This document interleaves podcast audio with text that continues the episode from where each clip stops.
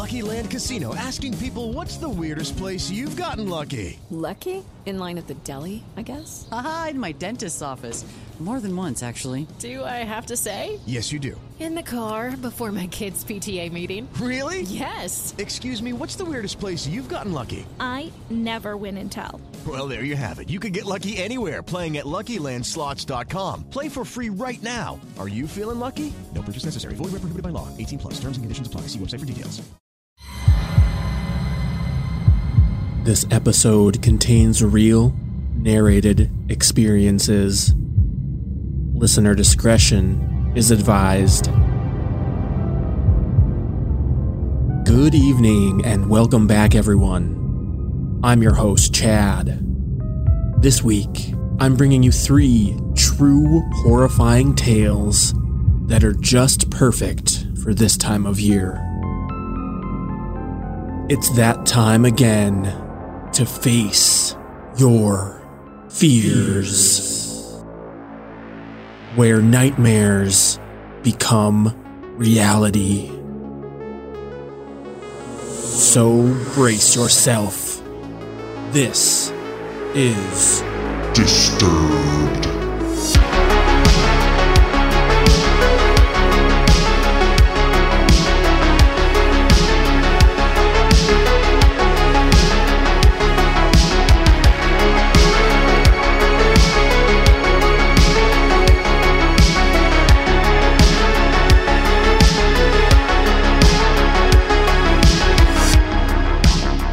Recently, we've had an influx of new listeners.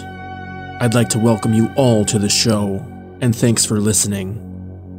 And one quick reminder, if you have a truly disturbing story or encounter of your own that you'd like to share with the podcast, you can submit it in one of two ways. First, good old-fashioned email, disturbed pod twenty at gmail dot com. That's disturbed. Pod, P O D, twenty at gmail dot com. We're looking for well-written, true encounters. We also just created our own subreddit, so go find us over on Reddit at Disturbed Podcast. Submit your story there, and it will automatically be taken into consideration for the podcast. Again, well-written and constructed stories are preferred. Now, let's get into it.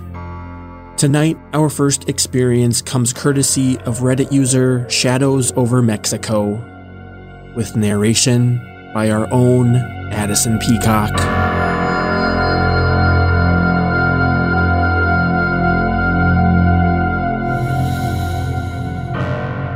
After binging about twelve hours straight of YouTube readings of this subreddit has my mind in a dark place, though I can't entirely blame it. My mind goes here often. This happened three years ago, but requires some background. My best friend and I grew up in a sleepy, wannabe New Jersey, Central Florida town, and were the outcasts. We had met in sixth grade when I'd overheard her talking to another classmate about Bionicles, my eleven-year-old self's passion. We became fast friends, and soon were inseparable. Soon began the gauntlet of sleepovers, birthday parties, and family gatherings. We were practically siblings. She was the first person I'd come out to as bisexual, and in turn, I was the first person she'd told about being trans. Her home life was tumultuous, though I can't say mine was any better. We often had a habit of taking refuge at each other's houses. Like I said, we became like siblings. Her father was an alcoholic, strict and prone to physical discipline. Her sister was a stuck-up girl who soon gravitated towards the hicks and jocks when we entered high school, and her mother was a pseudo-vegan hippie love child held over from the eighties. When I was twenty-three, herself twenty-two at the time, we had another long night of sleeping over in order to let her escape yet another fight with her mother. She had recently lost her job at Walmart, and I was going into my first shift at Taco Bell the next day. On the drive home the next morning, she excitedly told me that since she now had her own vehicle, she would be applying at pizza places that were in need of a driver. I was proud. It was the first time she'd hunted for a job on her own. as I'd usually been the one to coax her to apply where I was working. Not that she ever lasted very long. My first training day goes by quite well. My coworkers are friendly and try to get me to talk more. My manager likes to playfully embarrass me, a fat white guy, by trying to get me to talk hood to the other workers. Being a training day, it wasn't a very long shift, but I had been up early in anticipation, and this was my first day on a job in a few months. I got home around noon, informed some of my internet friends that my first day went well, and around five p.m. I started to bed down, drained from a good day. As I'm preparing to lay in my bed, I get a Steam message, her lamenting another fight with her mother, and asking if she could come over. Now, I had started to grow a bit weary of the fights on their end. I had begun to repair my relationship with my family and a few friends, and I had given her advice many times on how to better approach things. In my infinite wisdom and eagerness to sleep, I left the message on read and drift off into slumber. Around eight p.m., I'm awakened by her bursting into my room in a panic. Having just been ripped from a dream, I am groggy and disoriented. I drag myself to the bathroom to relieve my bladder and come back to my room to find her rocking back and forth on my bed. It is at this time I notice she is covered in blood. So I ask what happened. She informs me that she just saw someone murder her mother with a knife. My mind goes blank. In the deepest parts of my mind, alarm bells start ringing. Isn't the rocking back and forth a little over dramatic? Why didn't she call the police? But this is my best friend. I've known her for over a decade, and we were the only two people in the world we could count on. I suppress it and go inform my sister and stepfather. My mother had passed the year prior, and it was roughly a month to the anniversary of her death. We were all in a dark place, antisocial as always. It was the only way we knew how to handle emotional issues. When I inform my family, they immediately go to the same place as I had, though they are far more vocal about it. I offer excuses I knew myself were flimsy and return to the room, phone in hand. I convinced her to call the police, and I can hear her explain the details over the phone. A man in a black ski mask. When the cops arrive, she swears up and down that it's most likely her father. They send cars over to check the crime scene and take her in for a statement. I ride with her in the back of the cop car over to the sheriff's office. It gets to be around two a.m. Her sister was brought in, as was her father. I have work the next morning and request to be taken home by a police officer. It takes me a while to go to sleep that morning. The next day at work, I'm quiet until my manager asks me what has happened. I inform him, but decide to work the rest of my training shift.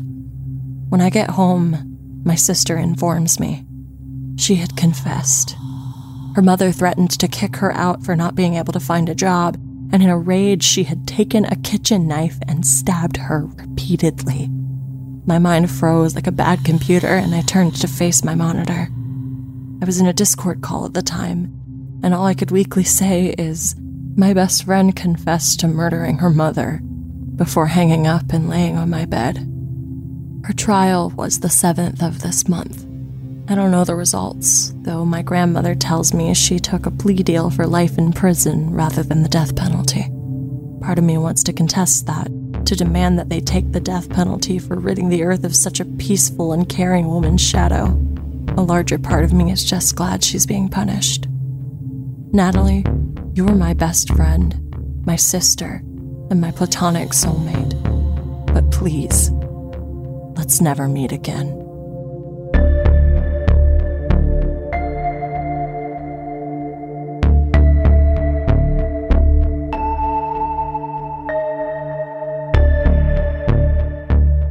And now, it's time to give shout-outs to all of our brand new Patreon fan club members. Gina in Newfoundland, Canada. Emerald Jade in New Hampshire. Carissa in Colorado, Christopher McAllister in Portland, Oregon, Ismail in Ontario, California, Tanisha Regina in Landover, Maryland, Parker Jackson, Sergio Sacido, and finally, Megan in Denver, Colorado. Thanks everyone for joining the Patreon fan club and supporting the show. All of them will now enjoy tons of awesome perks, including our bonus episodes of Disturbing Calls, available only to Patreon members. Four bonus episodes are available right now to binge, along with our newest episode that dropped just days ago. If you're curious what else is included for Patreon members, or you want those bonus episodes along with many other perks, visit patreon.com slash disturbedpodcast. That's P-A-T-R-E-O-N dot com slash disturbedpodcast, or find the link at the top of the show notes. And join for as little as three dollars a month to start receiving your benefits today.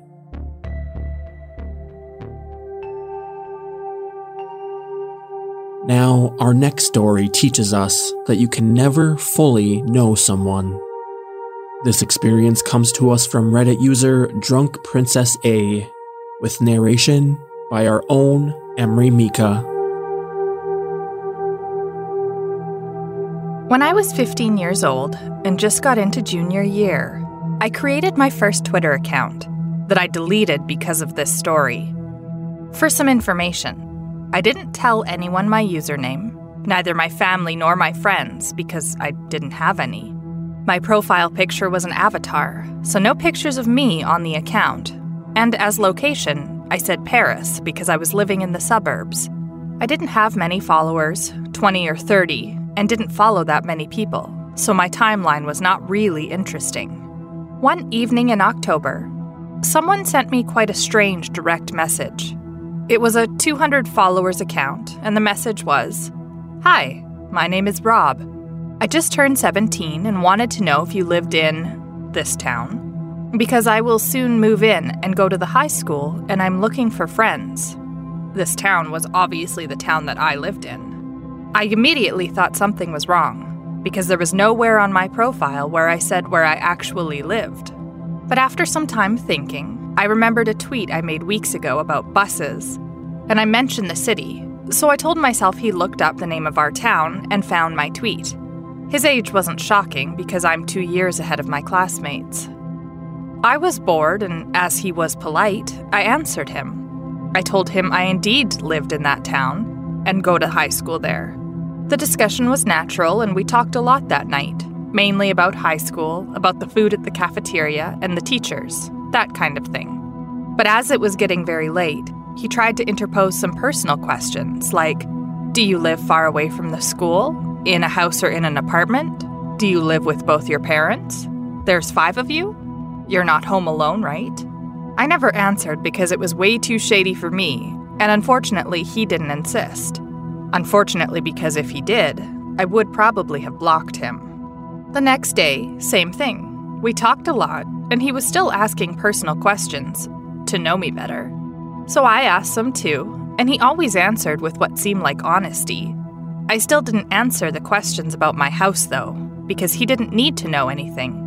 It lasted two or three weeks, but it was enough for me to develop feelings for him. He was handsome, super kind, and it was everything I needed, because I was bullied for years, and even today I still develop strong feelings, but most importantly, blind trust in people who are friendly to me. In France, in October, we have a two-week-long vacation, and the day before back-to-school day, he finally told me he was coming to my high school, because he finally moved in with his mom, and he asked me to meet him during the morning break.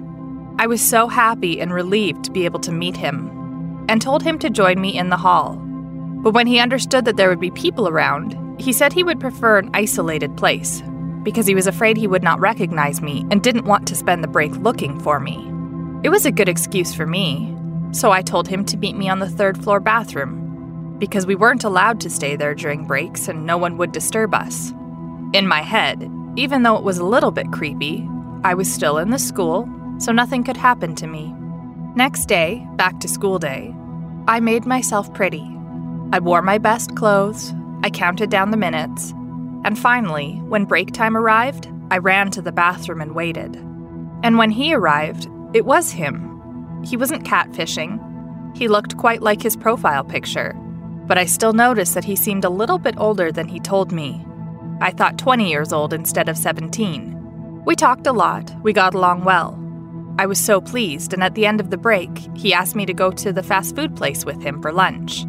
I said no because I didn't have any money, and I always refuse for people to pay for me. It's a principle. He seemed disappointed, but offered to walk me home after classes. I explained I have to take the bus, but that he could walk me to the bus stop. He looked disappointed again, but finally accepted. And that's exactly what happened, and it was so great that it quickly became some kind of routine. We met in the third floor bathroom during morning break, and he walked me to the bus stop after classes. Surprising fact, I never saw him in the hallways, nor at the cafeteria. But I thought at that time the building was huge, and there was over fifteen hundred students in here, so our schedules didn't coincide. There was no way we could meet each other. This little game lasted until December, so almost a month and a half. The fourteenth of December, a Thursday. I complained about how lonely I was going to be that evening. Because my dad was abroad for work, my brother was always at a friend's house, my little sister was on a school trip, and my mom had to work late that very night.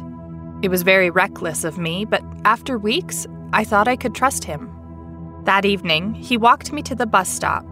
We both waited, I got on the bus, waved at him, and put on my earphones. I had two stops before my house. It was about seventeen forty-five in December, so it was already really dark outside. And as I got out of the bus, I had a really bad feeling.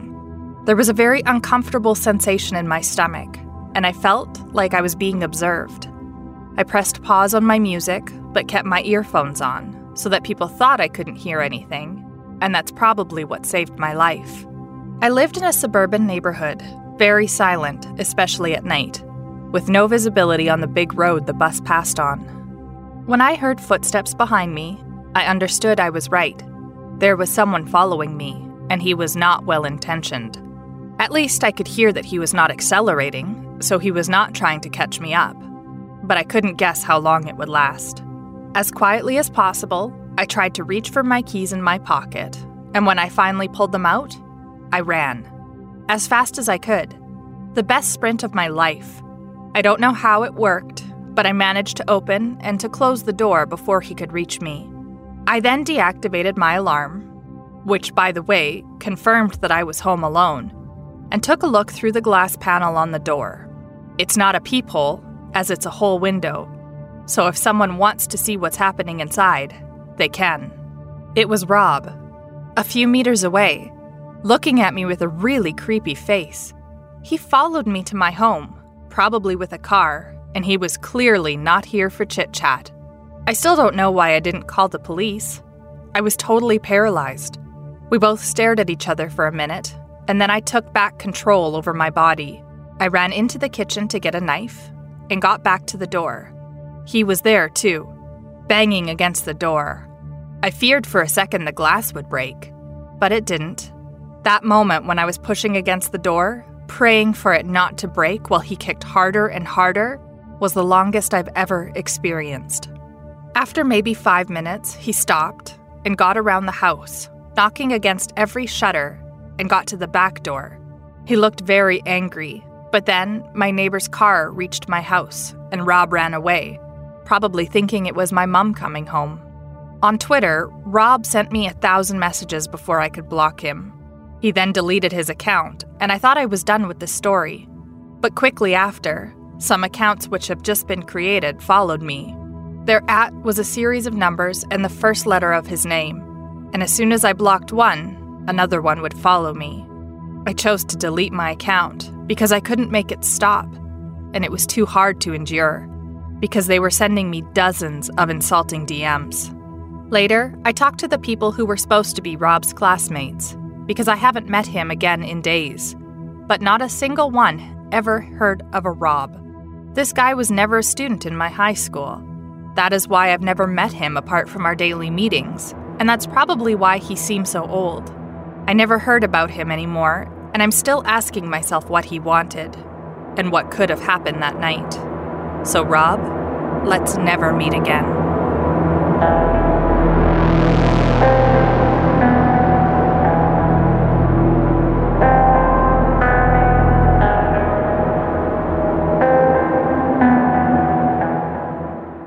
And here we are, approaching the tail end of this week's episode, but we're not done yet.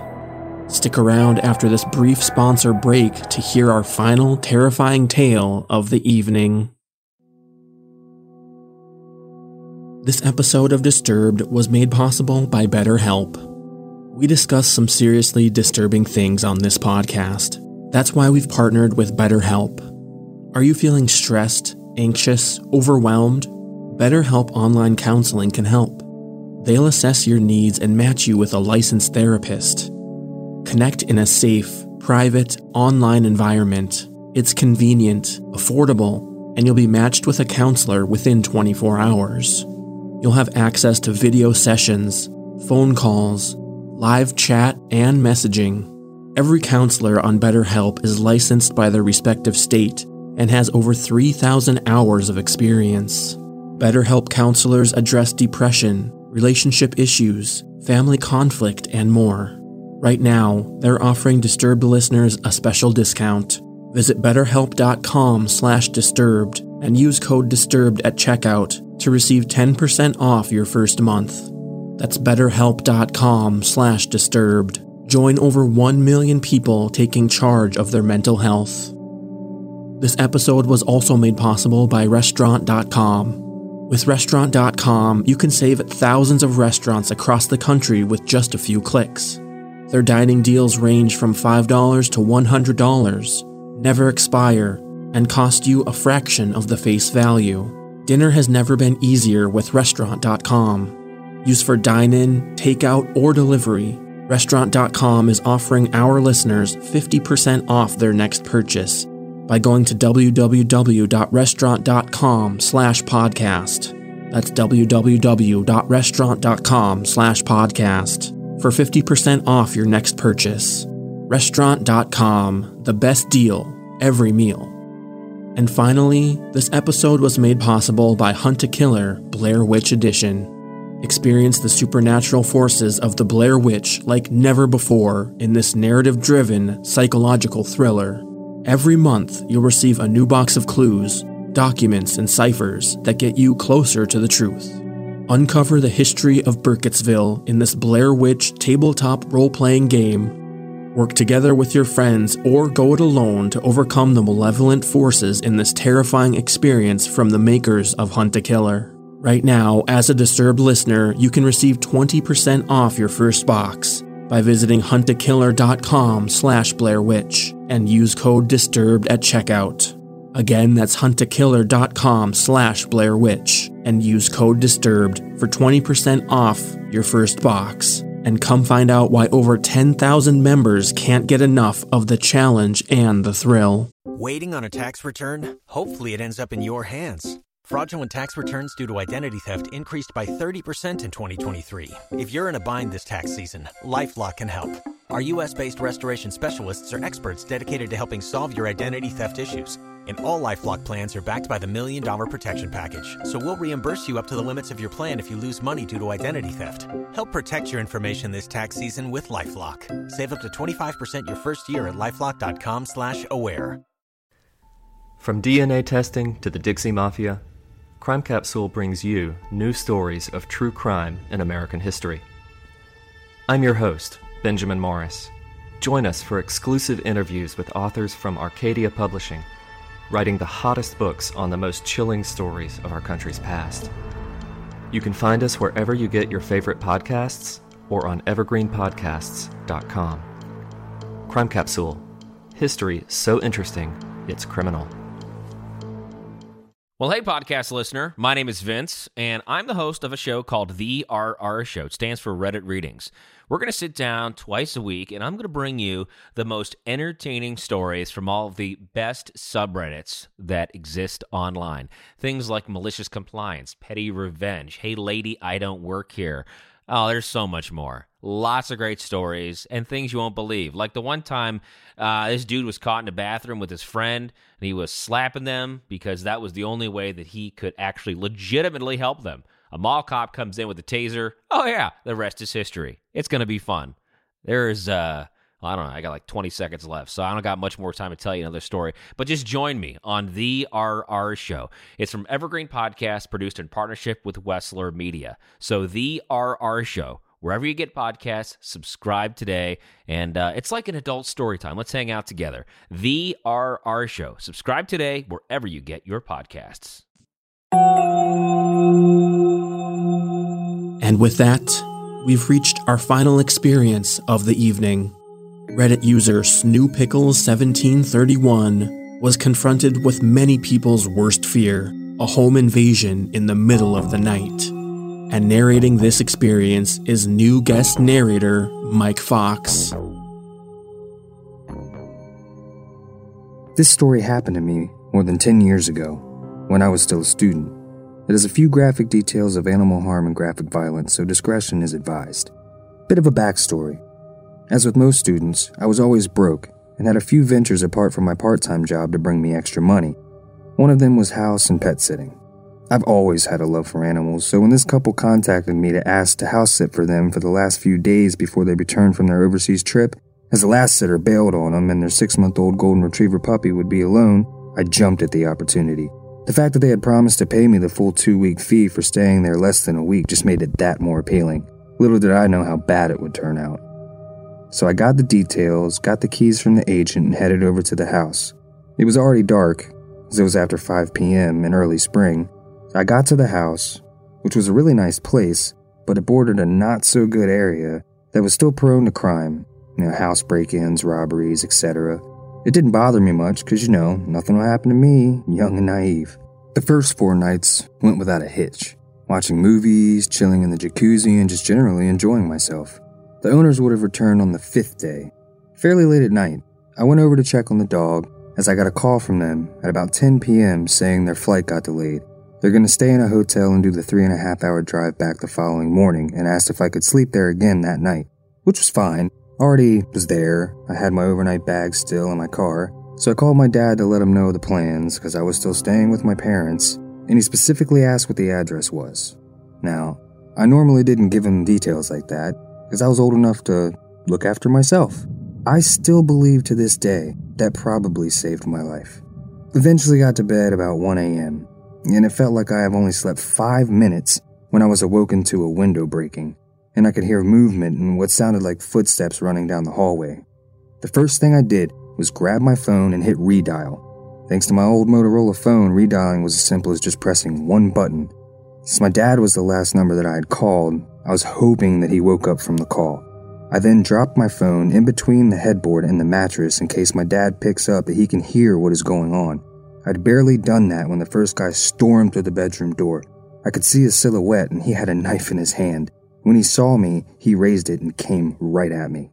Now, one thing to those that are unfamiliar with South Africa and their crime is that robberies and house invasions usually are very brutal and violent. People get murdered or tortured if they retaliate in the slightest or not cooperate with the robbers. Out of instinct, I raised my legs back when he came in at me, and when he came within reach, I kicked both legs out as hard as I can. Now, I'm not a small guy. I'm six foot three, and at that stage, I weighed about two hundred twenty pounds, and I was fit and strong. My time not spent in the university or work was at the gym. I could do an easy two hundred fifty pound bench, three hundred fifty pound squat. When I kicked and made contact with the guy, he completely lifted off the ground and shot into the wall. And luckily, the knife shot out of his hand as well. Before he got the chance to get up, I was on top of him, driving my knee into his face and in return his head into the wall. I knew that my life depended on it, so I put in some extra force. The guy dropped like a sack of potatoes. But before I could get up, I heard the sound of a pistol cock, and I froze. It felt like all the blood drained from my body, and I became just numb. I remember the only thing that went through my head was that if he shot me, that I would rather die than be disabled or dependent on other people that would have to take care of me. He stood like that with the pistol against my head for what felt like hours, but it was probably less than ten seconds. I didn't move, and he eventually said in very broken English to get on the bed, face down. I panicked, but thought if he wanted to shoot me that he already would have done so. So I did as he said. He threw a blanket over me, and I turned into the fetal position with my back against the wall, just so if they wanted to stab me, I at least had my hands and arms and legs in front to protect my body. Now, by that time, I'd forgotten that I'd called my dad, and the guy that I had need was still down. I heard a third guy come into the room, and I could hear what sounded like Portuguese to me. I couldn't understand what they said, but I recognized it, as we used to go to Mozambique on holiday a lot, and that's the main language they spoke there. The one guy tried to get the guy that I put down off the ground, while the other started to ransack the house, shoving valuables into a big bag. It was about at this time I heard tires screeching and a car approaching that sounded like Mach one speed. The car skidded to a halt right in front of the gate. I heard someone scream, and it was my dad. The three inside the house panicked and ran out the back door, and I tried to jump the fence. My dad opened fire, shooting in their general direction. Now I know my dad missed it on purpose, because if he wanted to shoot them, he would, as he was not one of but the best shots that I know. And I'm not just saying that because he's my dad. He's an ex-Army Special Forces, represented S A and the Clay Pigeon World Championships a couple of years, has various regional pistol and rifle championship titles, and is a gunsmith by occupation. I've seen him hit golf balls at fifty meters with his pistol. Politics and the racial situation in the country would have had him in big trouble had he hit one of them. I grabbed the house keys and pressed the gate remote, and my dad called the police while he came in. I met him at the front door, and we walked out to the car to wait there for the police. It took them over an hour to get there, some excuse of no vehicle available. By that time, I had calmed down, started to look for the dog. I couldn't find her anywhere. I grabbed a flashlight from my dad and started scanning the surrounding yard. As I got to the corner, I could see her laying on the ground. I got to her and saw that she was dead. Later autopsies revealed she was poisoned, and the police found pieces of meat laced with poison near the fence. Poisoning is pretty standard practice in my country for dealing with dogs at a house or area that is targeted for a break-in or robbery. I was fuming and so sad.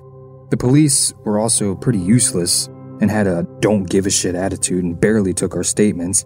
By that time, it was starting to get light, and I retrieved my bag, phone, and locked the house as good as I could without touching anything. Drove behind my dad. Only when I got home, I got the story from my dad's side. He said he answered my call, heard the shouting, what sounded like it was just fighting going on, and when I didn't respond, he flew out of the house and raced over. Now, luckily, he asked me for the address the previous night, and he knows the area well to know exactly which house it is. Now, my dad got there pretty quickly, and he said he stayed online the whole time, only hanging up when he stopped at the gate. My parents' house is about six miles from there, through a residential area. It's normally about a twenty-minute drive, and the call duration was seven minutes and thirteen seconds. I met the detective there later that day, gave my statement, they took fingerprints, et cetera, and the owners got back at about that same time. The rest of the day was a blur as I came down from the shock and adrenaline. Now, that's not where the story ends. About seven or eight months later, I got a call from the detective telling me they caught the guys and I must come in to do a lineup and point them out. I specifically told her that I didn't see any of their faces, it was dark, and after the guy held a gun against my head, I was under a blanket and didn't see anything. She assured me that they caught them on fingerprints and will show them to me beforehand, which might not be the ethically correct way to do it, but they wanted to have as much evidence as possible against them. You'll understand why in a minute. I got to the police station, and unlike you see in the movies, there is no one-way glass or a separate room. They bring all three guys in the room and then make them stand against a wall. The one, which I was later told was the leader, was the one that I'd need. He looked at me with so much hate that I'd never seen in my life. He had the eyes of someone that would slit your throat and not blink an eye. His name was Joseph Dragon Sambo. He put his hand up to his neck and made that slit my throat gesture. You know which one I mean. He left the room, and the detective gave me a copy of his rap sheet. Amongst others, four counts of murder, I think eight or nine attempted murder, multiple assault, aggravated assault, and over a hundred house break-ins and robberies, and rape. I was shocked. The detective told me that had I not taken him out first that night, I would have definitely not gotten away so lightly. Now, this is also not where the story ends. Three days later, I got another call from the detective saying that I should be careful as he had escaped from custody and they have not caught him yet. I wasn't worried too much as the robbery wasn't at my house and I changed cars, so he probably couldn't find me. Also, I got my firearm license and carried my pistol on me twenty-four seven. I didn't hear anything after that until about two years later when I saw the detective in the grocery shop. We started talking about the case, and she told me that he was killed during a home invasion. He broke into the wrong house and the owner was waiting for him, pistol in hand. Shot him once in the stomach and once in the neck. And thanks to the slow response time of emergency services and police, he bled out on the guy's living room floor, ridding society of that piece of human garbage. I want to add a bit of info to this. All three that were caught were Mozambican nationals, undocumented and no fingerprints or I D in the system, essentially illegal immigrants.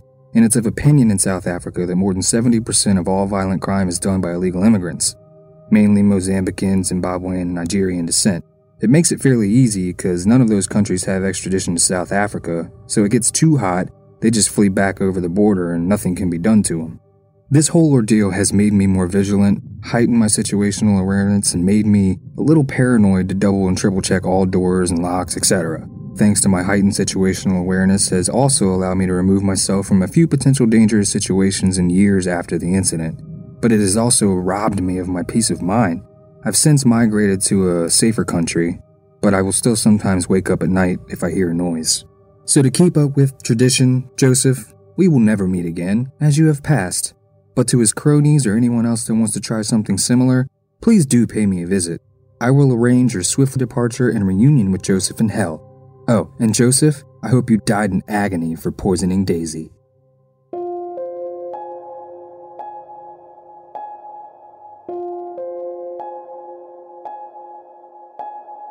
Before we go, a quick look at our newest Patreon episode of Disturbing Calls. You don't do what I did and get away with it. Oh my God. She's in rough shape, please. There's a man in my house right now. I committed a double homicide. I'm gonna go to jail though. I did this. Put your hands up right now! I tried to help her! Put your goddamn hands up! Shoot me!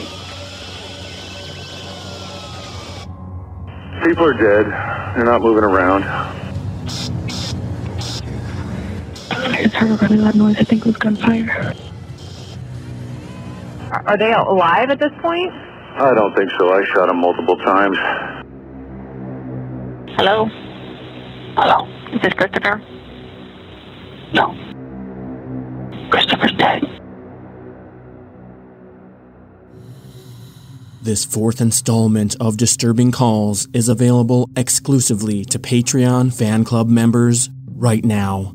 If you want access to these bonus episodes plus much more, join us on Patreon at patreon.com slash disturbed podcast. That's P-A-T-R-E-O-N dot com slash disturbed podcast. You won't want to miss it.